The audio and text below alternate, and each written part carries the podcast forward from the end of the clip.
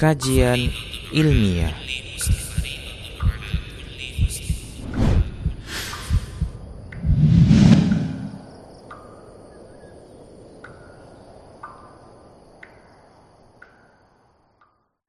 Assalamualaikum warahmatullahi wabarakatuh.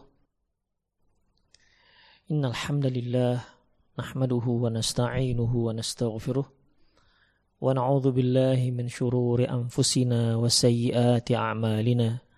من يهده الله فهو المهتد ومن يضلل فلن تجد له وليا مرشدا. أشهد أن لا إله إلا الله وحده لا شريك له وأشهد أن محمدا عبده ورسوله الذي لا نبي بعده.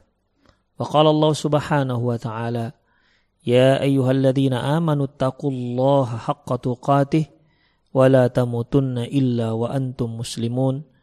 يا أيها الذين آمنوا اتقوا الله وقولوا قولا سديدا. يصلح لكم أعمالكم ويغفر لكم ذنوبكم. ومن يطع الله ورسوله فقد فاز فوزا عظيما. يا أيها الناس اتقوا ربكم الذي خلقكم من نفس واحدة وخلق منها زوجها وبث منهما رجالا كثيرا ونساء واتقوا الله الذي تساءلون به والأرحام إن الله كان عليكم رقيبا. أما بعد نصدق الحديث كتاب الله وخير الهدي هدي محمد صلى الله عليه وسلم وشر الأمور محدثاتها وكل محدثة بدعة wa kulla bid'atin dolalah wa kulla dolalatin finnar. Kaum muslimin, kaum muslimat, para pemirsa Rosat TV, serta para pendengar Radio Medan Mengaji di mana pun Anda berada. Di kajian lalu kita telah membahas terkait dengan hakikat tauhid. Kemudian kita akan membahas terkait dengan buah daripada tauhid itu sendiri. Namun buah ini tidak akan mungkin kita rasakan kecuali kita telah menghujamkan dalam hati kita seberapa penting masalah tauhid tersebut.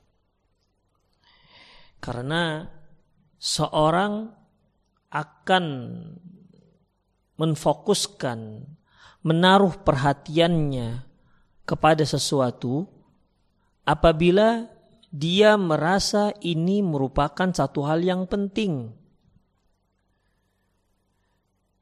Apalagi perkara tersebut perkara yang paling penting dalam kehidupan seorang manusia.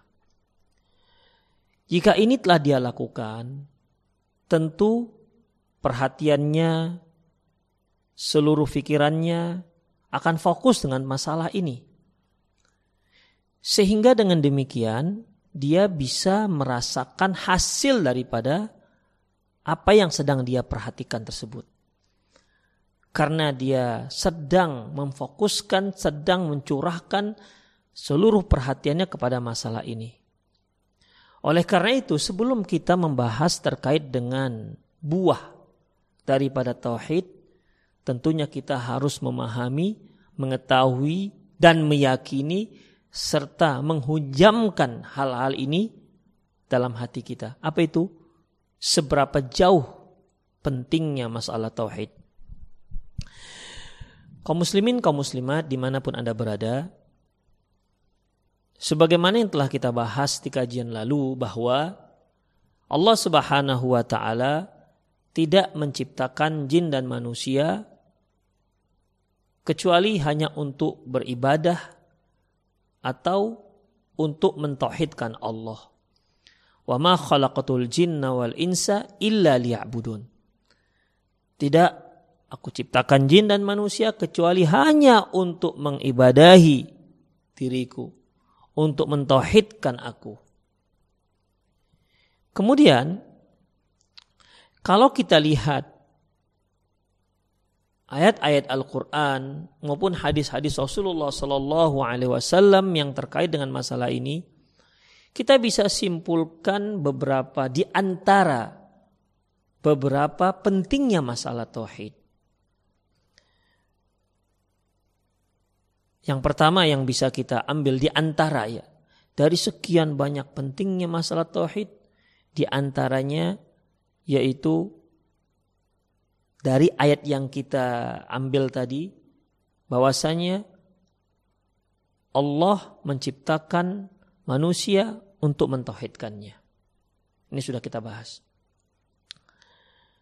Kemudian ikhwah yang berikutnya bahwasanya Allah Subhanahu wa taala pernah mengambil perjanjian dari anak-anak Adam tentang masalah tauhid ini.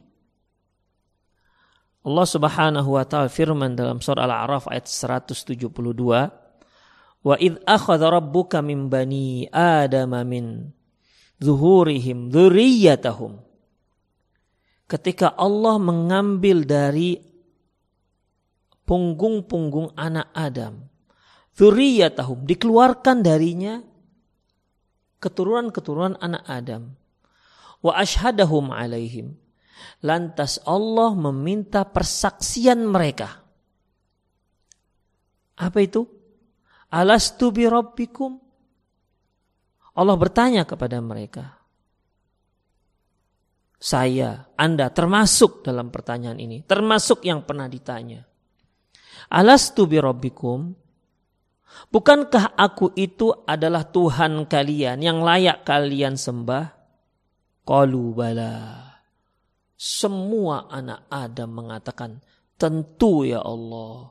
Anda, engkau adalah, engkau adalah Tuhan kami, Rabb yang wajib kami sembah. Qalu bala, tentu ya Allah. Antakulu yawmal qiyamati inna kunna an hadha ghafilin. Nanti kalian berkata di hari kiamat, Ya Allah sesungguhnya kami sudah lalai dengan masalah ini. Coba perhatikan. Ketika Allah subhanahu wa ta'ala mengambil perjanjian dari kita. Allah tidak mengambil perjanjian masalah usaha kita. Allah tak mengambil perjanjian masalah uh, amanah yang harus kita lakukan. Allah tidak mengambil perjanjian dari usaha yang akan mungkin kita lakukan tidak. Tapi ada yang jauh lebih penting dari itu semua. Apa itu? Tauhid, tauhidullah. Mentauhidkan Allah Subhanahu wa taala itu perkara yang terpenting di atas semua perkara yang terpenting. Karena tidak ada perkara yang lebih penting dibandingkan mentauhidkan Allah Subhanahu wa taala. Berikutnya ikhwatiddin. Seluruh para rasul inti daripada mereka diutus diutus misi utama mereka adalah mentauhidkan Allah Subhanahu wa taala. Tidak ada seorang rasul pun kecuali misi utamanya adalah menegakkan kalimat la ilaha illallah. Tidak ada. Seluruhnya ikhwin tanpa terkecuali. Di kajian lalu telah kita bahas bahwa ada sih orang-orang yang mengatakan bahwasanya uh, nabi mereka telah menyuruh kaumnya untuk menyembahnya, tapi ternyata ketika Allah Subhanahu wa taala menyebutkan dalam ayat tentang Nabi Isa. Allah bertanya, "Benar ini wahai Isa, engkau yang mengajak kaummu untuk menjadikan engkau dan ibumu jadi Tuhan?" Apa jawab Nabi Isa alaihissalam? Qalu subhanak. Sebuah maha, maha suci engkau ya Allah. Ma qultu lahum illa ma amartani bih. Aku tidak berkata kepada mereka kecuali apa yang telah engkau perintahkan kepadaku. Apa yang diperintahkan Allah kepada Nabi Isa? Tauhidullah. Mentauhidkan Allah subhanahu wa ta'ala. Tidak ada yang lain. Kalau ada yang menyembah Nabi Isa, menyembah emaknya, kemudian dia katakan ini adalah agama yang dibawa oleh Nabi Isa, itu bohong. Pembohong. Ini berita hoax. Ikhatifidin rahimani Allah wa iyyakum. Ketahuilah bahwasanya Allah telah mengatakan, "Wa ma arsalna min qablika illa min rasulin illa nuhi ilaihim annahu la ilaha illa ana fa'budun. Tidak ada seorang rasul pun yang telah kami utus sebelummu ya Muhammad kecuali kami telah wahyukan kepada mereka apa itu tiada ilah yang berhak disembah kecuali hanya Allah. La ilaha illa ana. Tidak ada satupun ilah yang berhak disembah kecuali hanya aku. Oleh karena itu, fa'budun, sembahlah aku, jangan sembah yang lain. Kemudian yang berikutnya yaitu untuk menegakkan tauhidlah Allah Subhanahu wa taala menurunkan kitab atau yang kita sebut dengan kitab-kitab suci. Kitab-kitab suci. Kitab-kitab suci yang diturunkan Allah Subhanahu wa taala. Kalau dia berupa kitab seperti Zabur, Taurat, Injil, Al-Qur'an, tujuan kitab-kitab ini diturunkan dari langit adalah misi utamanya sama seperti misi diutusnya para rasul yaitu untuk mentauhidkan Allah Subhanahu wa taala. Di kajian lalu telah kita bahas bahwasanya Al-Qur'an, Al-Qur'anu kulluhu tauhid. Quran itu isinya semuanya tauhid. Terkait dengan pemberitaan nama dan sifat Allah serta perbuatan-perbuatan Allah Subhanahu wa taala. Terkait dengan uh, bagaimana para wali-wali Allah, para nabi-nabi Allah mengajak kaum manusia, umat manusia untuk mentahidkan Allah Subhanahu wa taala terkait dengan bagaimana perlakuan Allah terhadap orang-orang yang mentauhidkan Allah Subhanahu wa taala terkait dengan bagaimana ganjaran yang Allah berikan kepada orang yang mentauhidkan Allah dan ganjaran yang menanti dia nanti di hari akhirat terkait juga dengan orang yang mensukutukan Allah hukuman dan bala serta bencana yang Allah turunkan kepada orang-orang yang mensukutukan Allah juga menceritakan tentang azab yang luar biasa yang sedang menunggu dia nanti di hari kiamat. Yang lebih parah, lebih dahsyat ketimbang azab yang telah Allah turunkan kepada mereka. Al-Quran kullu tauhid. Quran itu sisinya seluruhnya terkait dengan tauhid. Oleh karena itu Allah menurunkan Al-Quran. Allah menurunkan Injil. Allah menurunkan Taurat. Allah menurunkan Zabur. Itu seluruhnya untuk apa? Untuk menjalankan, untuk menegakkan misi kalimat la ilaha illallah. Allah Subhanahu wa taala firman dalam surat Hud ayat 1 dan 2. Alif lam ra. Kitabun uhkimat ayatuhu thumma fussilat min ladun hakimin khabir. Alif lam ra. Kitab yang ayat-ayatnya sudah tahkum jelas. Thumma fussilat. Kemudian diberi rincian. Dari Hakim al-Khabir. Dari yang maha bijaksana. Lagi maha khabir. Allah ta'budu illallah. Jangan kalian menyembah kecuali hanya kepada Allah Subhanahu wa taala. Ayat pertama Allah Subhanahu wa taala menyebutkan tentang Quran diturunkan untuk menjelaskan banyak permasalahan dan ayat-ayatnya ayat-ayat yang muhkam diberi rincian oleh Allah Subhanahu wa taala isinya. Kemudian Allah menyebutkan ayat berikutnya Allah ta'budu illallah. Jangan kalian menyembah kecuali hanya Allah Subhanahu wa taala. Inilah misi Al-Qur'an yang inti sebenarnya. Dan ini juga misi seluruh kitab-kitab as-samawi kitab-kitab yang Allah turunkan dari langit, kitab-kitab suci. Misi utama adalah mentauhidkan Allah Subhanahu wa taala. Kemudian para pendengar di mana pun anda berada,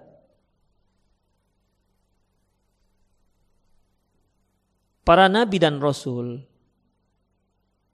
mereka punya misi. Demikian juga para sahabat yang merupakan penerus misinya para nabi dan rasul. sahabat ridwanullahi alaihim ajmain meneruskan misinya Rasulullah sallallahu alaihi wasallam. Ketika Allah Subhanahu wa taala menyebutkan sahabat Rasulullah itu sebagai penerus misinya Rasulullah karena Allah menyebutkan tentang Rasulullah Allah menyebutkan tentang utusan-utusan Allah Kul hadhihi sabili ad'u ila Allahi ala basiratin ana wa manittaba'ani.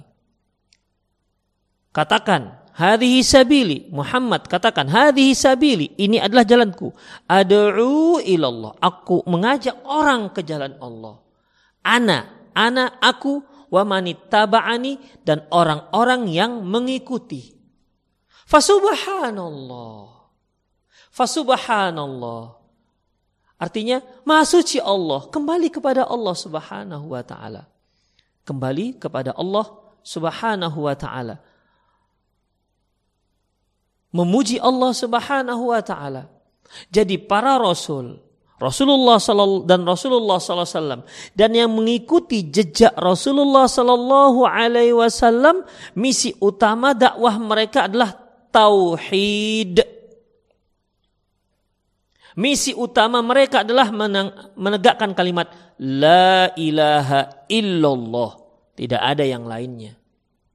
La ilaha illallah. Makanya dakwatul haq, dakwah salafus saleh, dakwah as-salaf yang telah diemban dari mulai rasul terdahulu sampai rasul yang terakhir dan orang-orang yang mengikuti jejak mereka dakwah utama mereka adalah at tauhid Tidak ada yang lain. Itu yang pertama. Yang pertama menegakkan at-tauhid. Makanya ikhafiddin salah seorang sahabat Rasulullah sallallahu alaihi wasallam yang bernama Muad bin Jabal radhiyallahu anhu. Beliau diutus Rasulullah sallallahu alaihi wasallam ke negeri Yaman sebagai duat, sebagai dai, dai ilallah yang mengajak orang ke jalan Allah. Kalau kita bahasa kitanya ustadznya lah. Diutus ke negeri Yaman. Sebelum diutus, Rasulullah Shallallahu Alaihi Wasallam memberinya wasiat. Apa wasiat dan dan nasihat Rasulullah kepada Muad bin Jabal? Apa kata beliau? Ya Muad, wahai Muad, innaka ta'ti kauman min ahlil kitab Mu'ad, kamu itu akan mendatangi satu kaum ahlul kitab. Artinya ini kaum-kaum yang punya ilmu. Sebagaimana yang kita ketahui yang namanya ahlul kitab adalah orang Yahudi dan orang Nasrani. Kedua-dua kaum ini punya kitab. Orang Yahudi ada kitab yang diturunkan Allah kepada mereka yaitu Taurat. Orang Nasrani ada kitab juga yang diturunkan Allah kepada mereka yaitu Injil. Ini orang-orang alim, orang-orang berilmu. Oleh karena itu, dakwah pertama yang engkau ajak mereka yaitu Ya Mu'ad, innaka ta'ti kauman min ahli kitab. Kamu akan mendatangi kaum ahli kitab. Ya, bukan sembarangan orang ini. Ini kaum ini bukan sembarangan orang. Beda halnya dengan orang-orang Quraisy. Orang-orang Quraisy itu tidak punya kitab pedoman. Tapi di negeri Yaman sudah banyak orang Yahudi dan orang Nasrani di sana. Makanya Rasulullah sebutkan nasihat pertama supaya Muad bin Jabal mengerti bagaimana kondisi mada'unya, bagaimana kondisi orang-orang yang di sana. Makanya ikhafiddin sebagai seorang da'i ilallah, seorang guru yang dikirim satu tempat atau dia ingin mengajar ataupun berdakwah di satu tempat, dia harus perhatikan kapasitas dan kapabilitas orang-orang yang akan mendengar kajian dia. Dia harus lihat ini kira-kira bagaimana si orangnya. Supaya apa? Supaya apa yang akan dia sampaikan itu bisa masuk, bisa lebih mudah dicerna. Makanya Ali bin Abi Thalib pernah mengatakan, Hadithun nas qadra uqulihim Bicaralah kamu dengan umat, bicaralah kamu dengan orang-orang sesuai dengan akal mereka, kapasitas akal mereka. Jangan terlalu tinggi bahasamu, jangan terlalu dalam pembahasanmu. Lihat mereka sanggup apa tidak. Atuhibbuna ay atuhibbu ayyukadzibullah wa rasulah? Apakah kamu suka nanti setelah kamu memberikan kajian, mereka malah mendustai Allah dan Rasulnya gara-gara kajian kamu yang gak masuk di akal mereka? Hadisun nas qadra uqulihim. Makanya Mu'ad bin Jabal diingatkan oleh Rasulullah, "Ya Mu'ad, innaka ta'ti qauman min ahli kitab." Mu'ad, kamu sedang mendatangi satu kaum, mereka adalah ahlul kitab. Jadi bagaimana? Faltakun awwala ma ilai syahadatu an la ilaha illallah. Hendaklah yang pertama sekali kamu dakwahi kepada mereka bukan solat, bukan Bukan suruh mereka langsung puasa, bukan. Bukan langsung suruh mereka apa namanya? E, bagaimana muamalah? Enggak. Atau bukan langsung pertama, kalau kamu mau masuk Islam, sunat dulu tuh potong. Bukan. Bukan itu yang pertama. Harus khitan dulu ya. Kalau enggak enggak sah Islamnya. Enggak. Bukan itu yang pertama. Ya. Apalagi suruh poligami. Enggak. Bukan itu yang pertama. Tapi apa itu? syahadatu an la ilaha illallah. Yang pertama yaitu syahadat la ilaha illallah.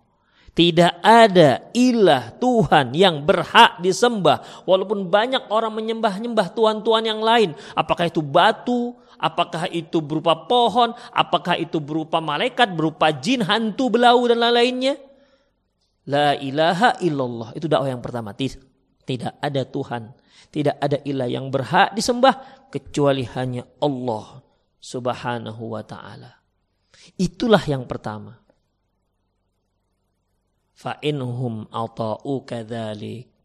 Kalau mereka sudah mentaatimu untuk syahadat. Fa'allimhum Allah qad iftarada alaik alaihim khamsa salawat. Khamsa salawat. Ajarkan kepada mereka bahwasanya Allah sudah mewajibkan kepada mereka yaitu sholat yang lima waktu. Demikian. Ikhafiddin. Karena percuma dia sholat yang lima waktu sementara dia belum syahadat. Percuma dia. Sholatnya nggak ada guna sama sekali.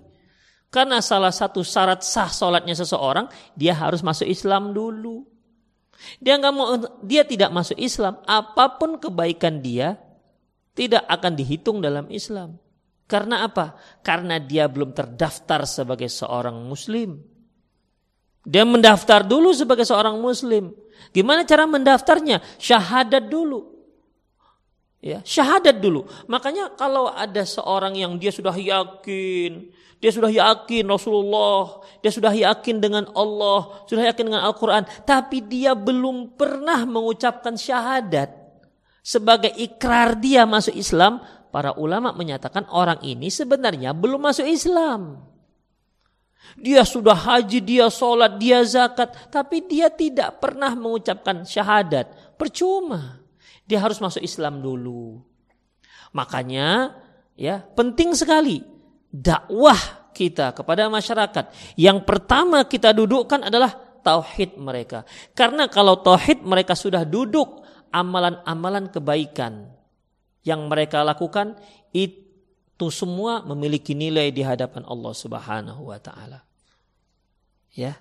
Jadi kalau ada orang-orang yang berdakwah pertama sekali yang dia dakwai masalah yang bukan masalah tauhid, maka ini ada khalal, ada cacat dalam dakwahnya.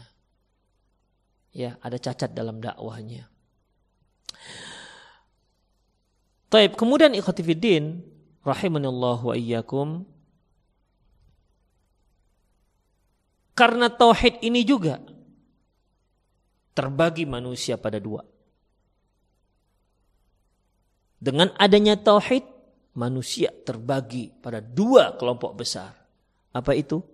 Mukmin dan kafir. Mukmin dan kafir. Kemudian loyalitas mereka. Kalau dia sudah sebagai seorang mukmin, dia harus loyal kepada orang-orang mukmin.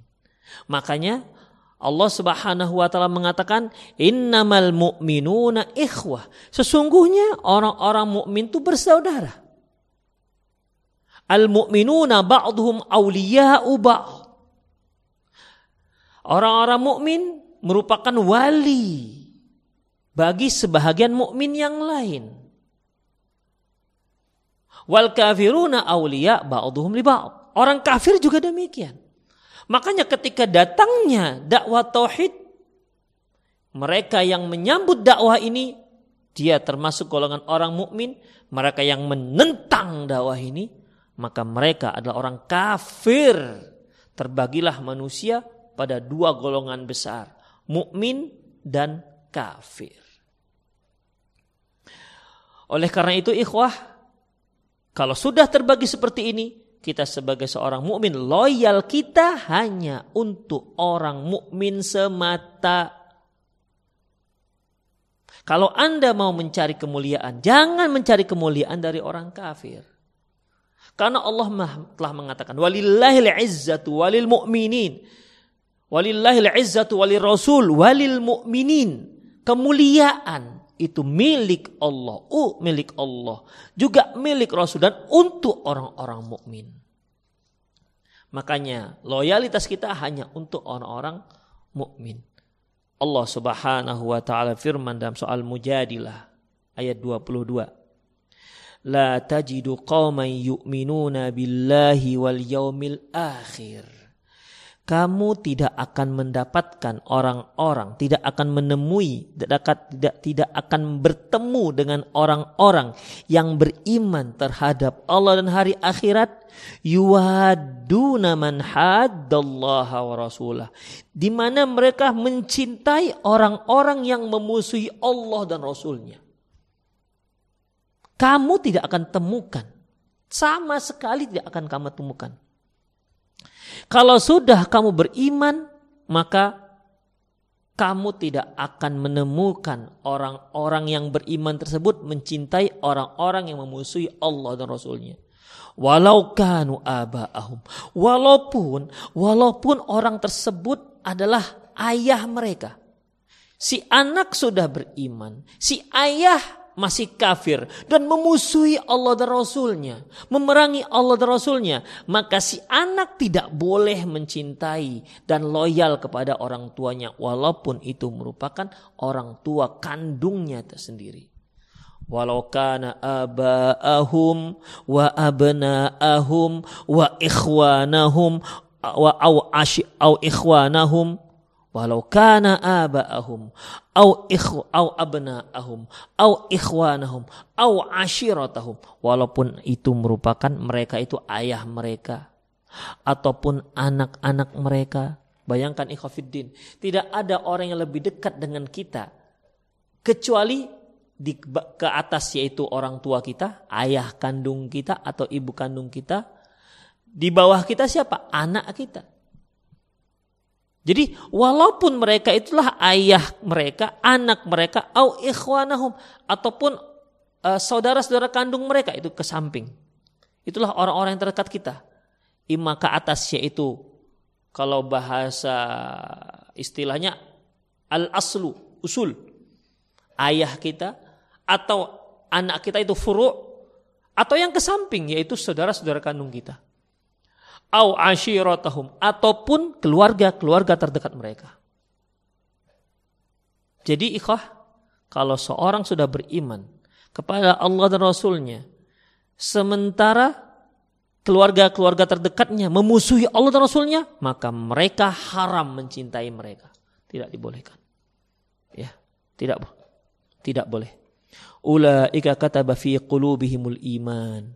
Mereka itu adalah orang-orang yang dituliskan keimanan oleh Allah Subhanahu wa taala dalam hati mereka. Jadi ikhwah tidak boleh kita mencintai orang kafir. Jadi Ustadz bagaimana? Apakah kami harus musuh dengan mereka? Ikhwah mencinta, tidak mencintai bukan berarti harus musuhan. Ingat ya, tidak mencintai bukan berarti harus musuhan. Saya berikan contoh firman Allah Subhanahu wa taala dalam soal Mumtahinah. Ini ayat 8 di mana Allah Subhanahu wa taala firman, "La yanhaakumullahu 'anil ladzina lam yuqatilukum fid din wa lam yukhrijukum min diyarikum an tabarruhum wa tuqsitu ilaihim. Innallaha yuhibbul muqsitin." Allah tidak melarang kalian berbuat baik dan berbuat adil kepada orang-orang kafir yang tidak memerangi kalian dan juga tidak mengusir kalian dari kampung kalian. Sesungguhnya Allah mencintai orang-orang yang adil. Jadi ikhafiddin, ketika kita tidak mencintai orang-orang kafir, bukan berarti kita wajib memusuhi mereka. Saya berikan contoh. Allah subhanahu wa ta'ala firman, uh, terkait dengan orang tua yang kafir. Apa kata Allah? Wa in jahadaka ala an tusyrika bi ma laisa laka bihi ilmun fala tuti'huma. Kalau mereka kedua orang tua berupaya untuk mengajakmu agar mensekutukan Allah Subhanahu wa taala, fala tuti'huma. Jangan kamu taati keduanya. Jangan kamu taati. Padahal kita kan wajib diperintahkan Allah untuk mentaati kedua orang tua. Tapi dalam masalah ini, karena diajaknya kamu itu untuk mensekutukan Allah, fala tuti'huma.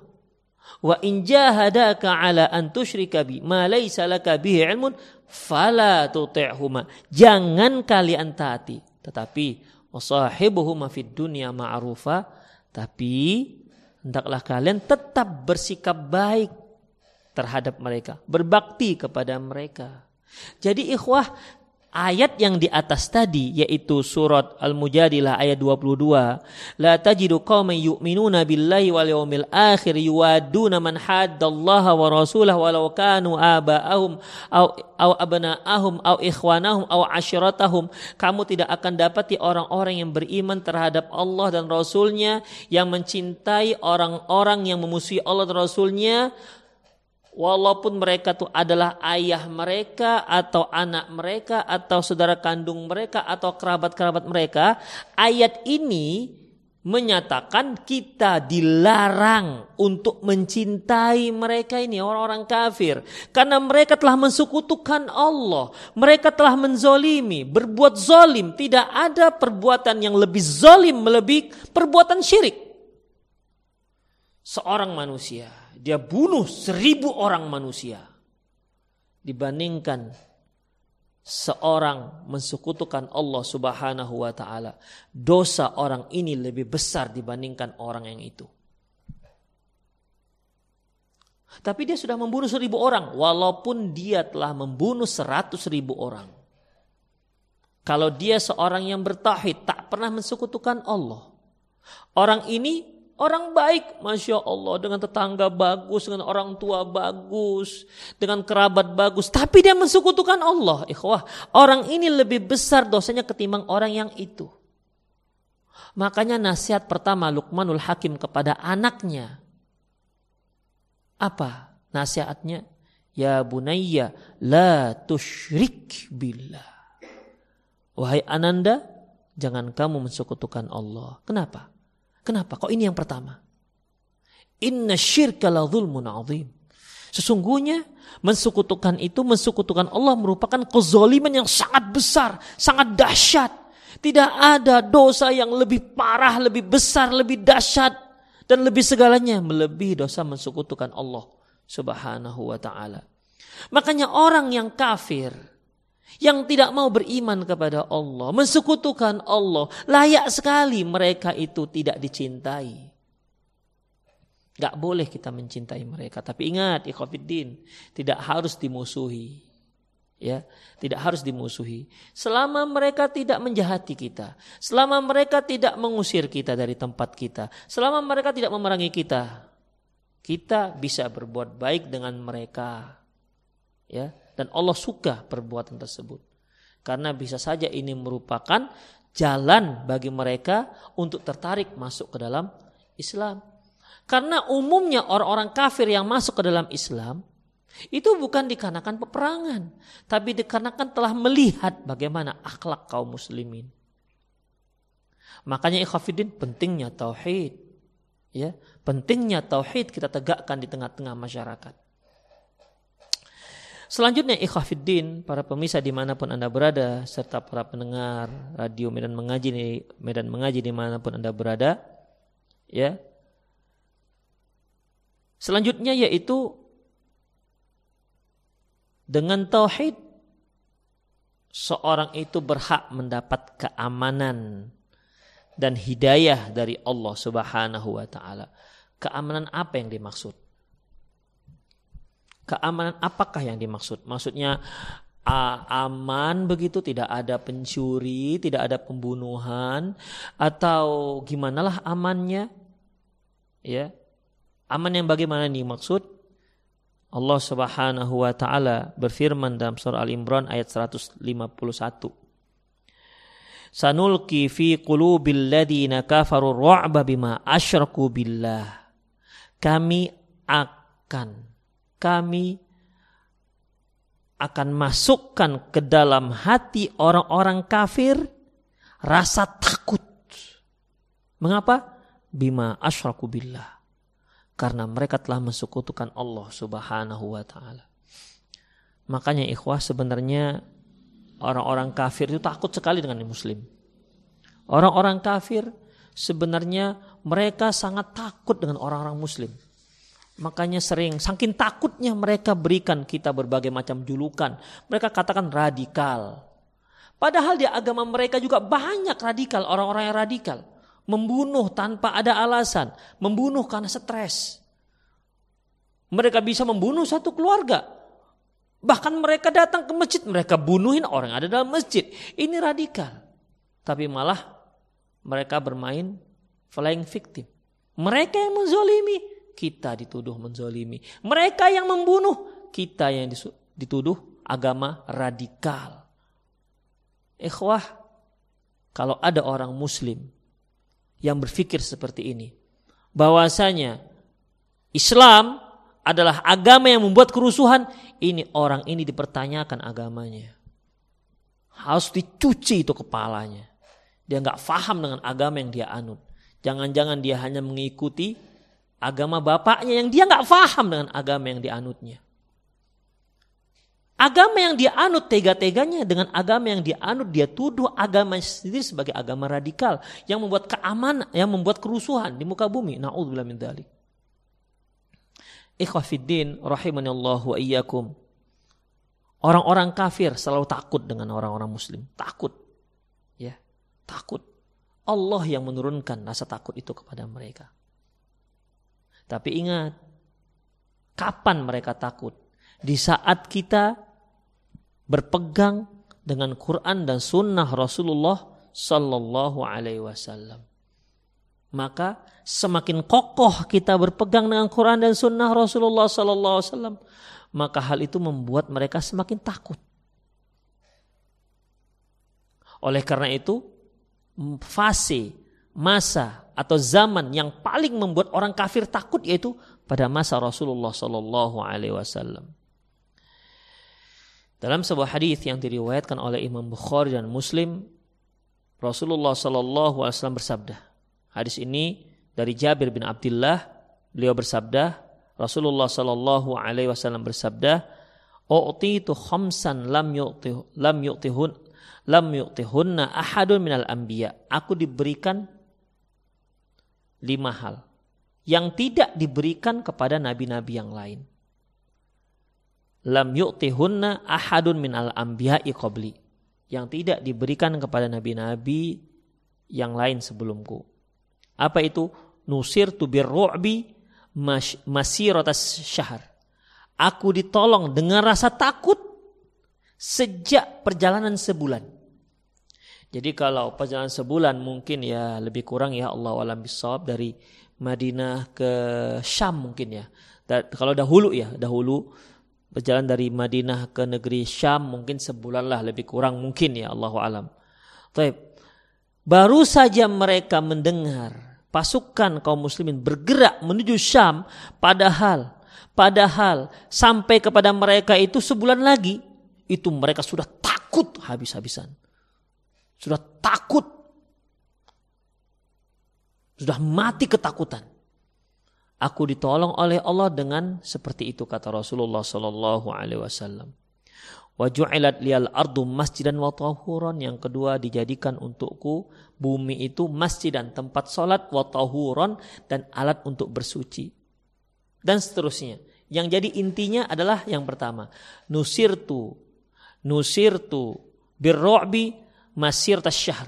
Aku ditolong oleh Allah dengan menurunkan rasa mencekam dalam hati orang kafir itu sejak sebulan perjalanan. Makanya ikhwah, orang-orang kafir itu takut dengan kaum muslimin. Semakin dia berpegang dengan Quran dan sunnah total, maka orang kafir tersebut semakin takut dengan kita. Kemudian ikhwafiddin rahimani Allah wa iyyakum. Selanjutnya yang perlu kita ketahui bahwasanya tauhid merupakan uh, poin pertama yang diperintahkan dalam dalam agama Islam. Perkara yang pertama yang paling diperintahkan dalam Islam adalah perkara tauhid. Makanya segala perbuatan-perbuatan baik baik itu terkait dengan ibadah maupun terkait dengan muamalah itu semuanya kembali kepada tauhid. Sebaliknya, tidak ada perkara yang paling dilarang dalam Islam melebihi perkara syirik. Oleh karena itu semua keburukan apakah itu berupa dosa besar ataukah dosa kecil ataukah sebuah kekufuran semua itu nanti kembali kepada apa? Kembali kepada kesyirikan.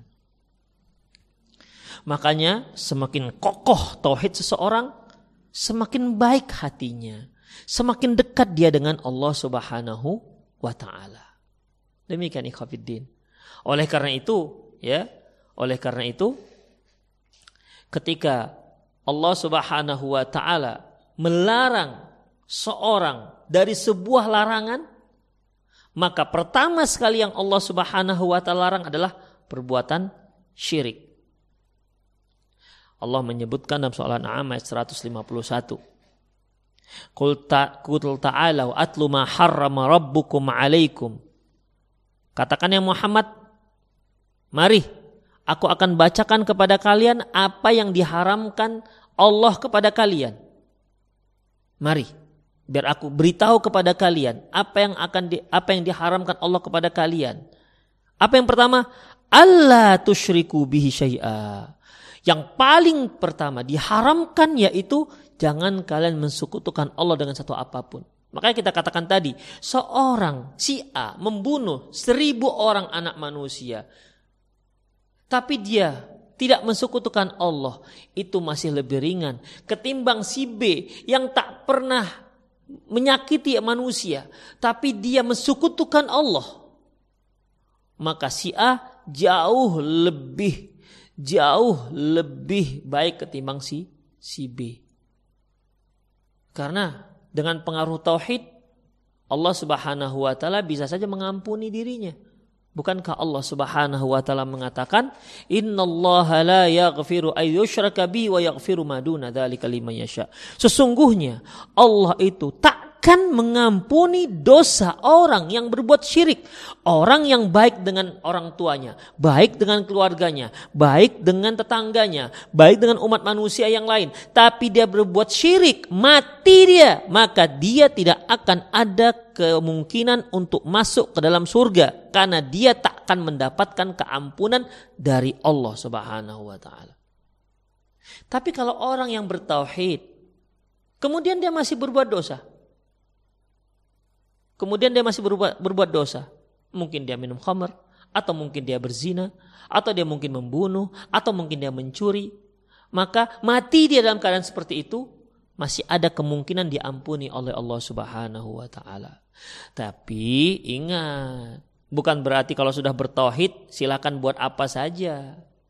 Bukankah Allah katakan wa yaghfiru ma duna yasha dan Allah mengampuni selain berbuat syirik bagi siapa yang dikehendaki. Apa Anda yakin Anda termasuk orang yang dikehendaki akan diampuni dosanya oleh Allah? Sehingga yang penting bertauhid kemudian mau bergunjing bergunjing gak ada masalah, mau mencuri mencuri gak ada masalah, mau berhutang tak dibayar baju gak ada masalah. Yang penting kita bertauhid. Apakah anda yakin anda akan diampuni? Anda menjadi orang yang terpilih akan diampuni oleh Allah Subhanahu Wa Taala. Seorang istri misalnya gak apa-apa dia durhaka dengan suami. Yang penting dia sebagai seorang yang bertauhid. Yakinkah anda bahwasanya anda pasti diampuni oleh Allah? Karena Allah mengatakan lima yasha.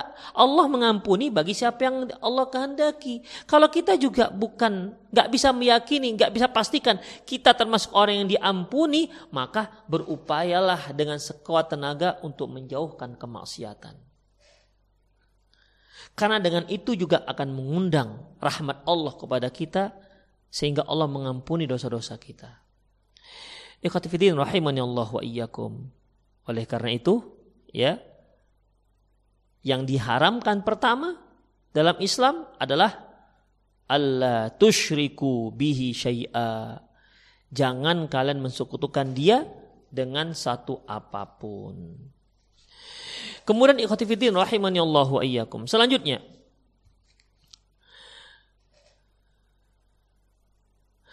Tauhid ini merupakan merupakan perbuatan kebaikan yang terbesar yang terbesar pahalanya dibandingkan perbuatan-perbuatan yang lain.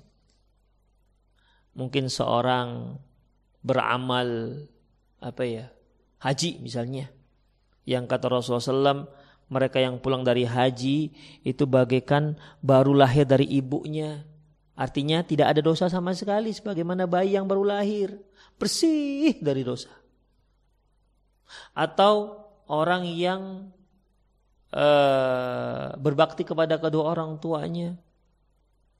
Namun itu semua pahalanya, ganjarannya masih di bawah pahala dan ganjaran orang-orang bertauhid. Masih di bawah ganjaran tauhid. Karena tidak ada perbuatan ma'ruf yang terbesar melebihi bertauhid tauhidullah, mentauhidkan Allah Subhanahu wa taala. Rasulullah Shallallahu Alaihi Wasallam pernah ditanya oleh sahabat, Su'ilan Nabi Shallallahu Alaihi Wasallam ayyul a'mali afdol. Ya Rasulullah, amalan apakah yang paling baik? Fakal Sallallahu Alaihi Wasallam. Lantas Nabi SAW bersabda, Imanu billahi wa rasulih. Beriman kepada Allah dan beriman kepada Rasulullah Sallallahu Alaihi Wasallam. Kalau tauhid merupakan perbuatan ma'ruf yang terbesar, berarti kebalikannya, syirik merupakan perbuatan mungkar yang terbesar. Tidak ada kemungkaran yang lebih besar melebihi kemungkaran orang yang mensekutukan Allah Subhanahu wa taala. Rasulullah juga pernah ditanya ya. Ditanya oleh salah seorang sahabat, Su'ilan Nabi sallallahu alaihi wasallam 'anil dzambin. Ayu dzambin a'zamu indallah. Ya Rasulullah, dosa apakah yang paling besar di sisi Allah? Faqal sallallahu alaihi wasallam. Beliau menjawab, "Anta ja'ala lillahi niddan wa huwa khalaqak." Engkau mensekutukan Allah padahal Allah yang telah menciptakan kamu. Seolah Rasulullah mengatakan kurang ajar kali orang ini. Allah yang menciptakan dia, Allah yang memberi dia makan, Allah yang memberi dia rezeki, Allah yang menganugerahkan dia kehidupan. Eh malah yang dia sembah selain Allah. Benar-benar nggak layak orang ini, nggak layak dia hidup di di bumi Allah ini. Cari bumi yang lain kalau dia mau, kalau dia bisa. Eh wah kalau kita diberi seseorang, ya kita diberi misalnya hari ini kita diberi 100 ribu apalagi masa-masa download apa namanya don uh, lockdown seperti ini orang-orang nggak bebas lagi ber uh, mencari nafkah datang seorang hari ini dia kasih seratus ribu Besok datang lagi, bu ini bu satu seribu. Besok dia datang bawa beras. Besok lagi dia datang bawa telur. Besoknya lagi dia datang bawa membawa minyak. Baik, selama sebulan Masya Allah. Setiap hari dia memberi kita sesuatu. Kira-kira suka gak kita dengan orang ini? Saya, saya kira tidak ada seorang manusia yang waras yang benci dengan orang ini. Ah, saya benci kali dengan ibu. Kenapa? Hari-hari ngasih saya. Saya kira orang yang waras nggak akan seperti itu. Dia selama dia waras, akalnya masih terpakai, pasti akan terhunjam dalam hatinya rasa cinta dengan orang yang setiap hari memberi dia. Ingat ikhafiddin, yang dia beri uang 100 ribu. Beras, segoni, telur, atau apalah minyak, minyak 2 atau 3 liter. Orang yang seperti ini bisa kita tumbuhkan cinta kita kepada orang ini. Kita tidak rela orang ini disakiti oleh orang lain. Itu hanya satu apa namanya ini? Satu satu kerat, satu apa namanya? Satu papan. Hanya diberi dengan satu papan telur kita bisa mencintai orang ini. Kita tidak ingin menyakiti hati orang ini. Lantas kita tega menyakiti Allah dengan mensekutukan Allah.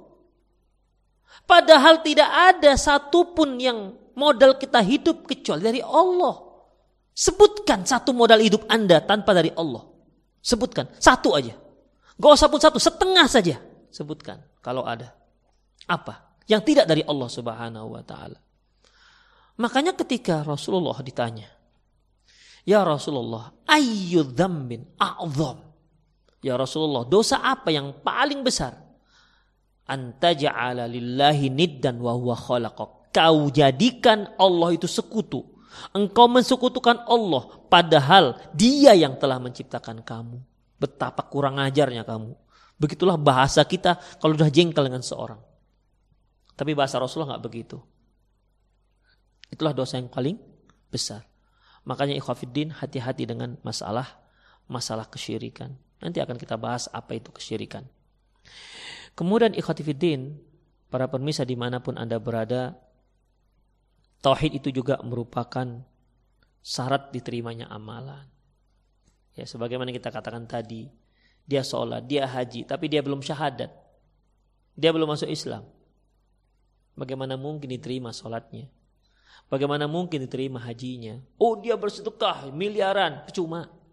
Dia bangun 30 unit masjid, percuma. Dia masuk Islam dulu ada seorang yang datang kepada Rasulullah ingin berjihad bergabung dengan pasukan Rasulullah. Rasulullah katakan, kamu itu beriman gak dengan Allah dan aku? Kamu itu beriman apa tidak dengan Allah dan aku? Kata orang-orang kata orang ini, enggak. Dia hanya sekedar simpati, ingin berperang bersama Rasulullah, ingin bergabung dengan pasukan Rasulullah, membantu pasukan Rasulullah. Apa kata Rasulullah Sallallahu Alaihi? Enggak, percuma. Ya, nggak usah, percuma. Oleh karena itu ikhafiddin itulah pentingnya tauhid. Ya, itulah pentingnya masalah tauhid. Dan terakhir ikhwah, tauhid merupakan modal seorang untuk diampuni dosanya oleh Allah Subhanahu wa taala. Ya, tauhid merupakan modal dasar seorang mendapat keampunan dari Allah Subhanahu wa taala. Rasulullah Shallallahu alaihi wasallam bersabda dalam sebuah hadis kudusi apa kata Allah ya bani ya bani Adam wahai anak Adam innaka law ataitani bi qurabil ardi khotaya thumma laqitani la tusyrik bi syai'a la ataituka bi qurabiha maghfirah. Wahai anak Adam seandainya engkau datang kepadaku dengan dosa sepenuh bumi. Insyaallah dosa apa ini sepenuh bumi? Engkau datang kepadaku dengan dosa sepenuh bumi. Tapi engkau datang dengan dosa segitu banyak dengan dosa sedemikian banyak tanpa di sana ada dosa mensekutukan Allah, maka aku akan datang membawa keampunan dengan sebanyak itu juga. Bayangkan ikhafidin, artinya apa? Walaupun dosamu sepenuh bumi, tapi kalau engkau tidak mensekutukan Allah, aku akan ampuni dia. Insya Allah. Jadi ikhafidin, Rugi sekali orang yang tidak mentauhidkan Allah Subhanahu wa taala, rugi. Makanya penting sekali masyarakat kita untuk mengerti tauhidullah. Demikian para ikhwah, eh, para pemirsa Rosat TV di mana pun Anda berada, serta para pendengar radio Medan Mengaji, semoga kita bisa menghunjamkan pentingnya tauhid itu dalam hati kita, keluarga kita, dan masyarakat kita. Sehingga kita bisa diampuni, Allah bisa mengampuni dosa-dosa kita, dan mengumpulkan seluruh kita kelak di surganya insya Allah. Aku lu qouli hadza wa astaghfirullah li wa lakum muslimin innahu wal ghafur rahim. Bagi uh, para permisa dan para pendengar yang ingin bertanya silahkan uh, kirimkan pertanyaan Anda di uh, pesan singkat 0895 6113 27778 0895 6113 dua tujuh tujuh tujuh delapan. Tujuhnya tiga kali. dua tujuh tujuh tujuh delapan. Tip, sudah ada yang masuk. Ustadz, Assalamualaikum warahmatullahi wabarakatuh. Waalaikumsalam warahmatullahi wabarakatuh. Ustadz, mau tanya apakah seorang anak dikatakan durhaka jika sampai orang tua terutama ibu tidak berani menyinggung dan menyakiti perasaan anaknya? Jazakumullah khairan sebagai seorang tua, saya kira tidak hanya orang tua, semua kita pada asalnya tidak inginlah menyinggung hati hati orang lain. Dan itu merupakan budi pekerti yang baik. Jadi kalau ada orang tua yang dia tidak ingin anaknya tersinggung, maka maka tentunya tidaklah anak ini durhaka. Terkadang ada orang tua yang memang hidupnya sudah ditanggung oleh anaknya. Ya tentunya dia tidak inginlah bicara sembarangan di hadapan anaknya. Tidak ingin menyinggung hati anaknya. Apakah berarti si anak ini telah durhaka kepada orang tuanya karena sampai membuat orang tuanya takut? Enggak. Ya. Yang dikatakan durhaka itu yaitu tindakan si anak kepada orang tuanya. Ya, misalnya kalau dia katakan, "Mak, kalau mama bicara aneh-aneh menyinggung perasaanku, aku usir mama. Ini baru anak durhaka namanya. Ya. Tapi kalau dari orang tua yang seperti itu, ya memangnya memang harus seperti itu. Baik orang tua kepada anak, anak kepada orang tua, kita terhadap uh, tetangga, kita terhadap abang dan kakak serta adik kita, memang harus berhati-hati. Jangan sampai berbicara yang sampai membuat mereka tersinggung. Allahu alam bisawab. Apakah bacaan Al-Quran boleh dihadiahkan ke mayat? Ikhwafiddin masalah ini masalah yang memang sering dipertanyakan dan memang masalah khilafiyah di kalangan para ulama. Ya, masalah khilafiyah di kalangan para ulama. Sebagian para ulama menyatakan bahwasanya masalah ini e, menyatakan bahwasanya boleh ya boleh.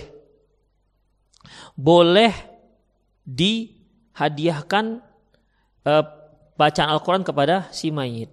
Alasannya yaitu hadis e, di mana seorang wanita dari suku Khos'amiyah bertanya kepada Rasulullah, "Ya Rasulullah, orang tuaku meninggal, apakah aku boleh menghajikan untuknya?" Kata Rasulullah, "Hajikan, silahkan." Kemudian juga ada seorang Sahabat bertanya kepada Rasulullah, bolehkah dia mensedekahkan hartanya untuk orang tuanya? Dia katakan silahkan, boleh. Ya, silahkan, boleh. Oleh karena itu ikhwafiddin, berdasarkan dua hadis ini dan hadis-hadis yang lain, madhab yang pertama mengatakan boleh silahkan, apa saja. Boleh ya menghadiahkan, boleh bersedekah dan pahalanya dihadiahkan kepada orang lain. Kemudian boleh berhaji dan dihadiahkan untuk orang lain pahalanya tentu muslim juga kemudian boleh ber uh, membaca Al-Qur'an pahalanya dihadiahkan kepada pada orang lain pendapat kedua mengatakan tidak boleh ya pendapat kedua mengatakan tidak boleh Karena apa? Alasan mereka yaitu sabda Rasulullah sallallahu alaihi wasallam, "Idza mata bani Adam inqata amalu ila min salasin." Apabila meninggal anak Adam maka terputus pahalanya kecuali dari tiga hal. Sadaqatul jariyah, sedekah jariyah, ala ilmu yuntafa'u bih, ilmu yang bermanfaat, uh, ilmu yang bermanfaat, kemudian uh, waladun soleh ya da'ulah dan anak yang soleh yang yang mendoakannya.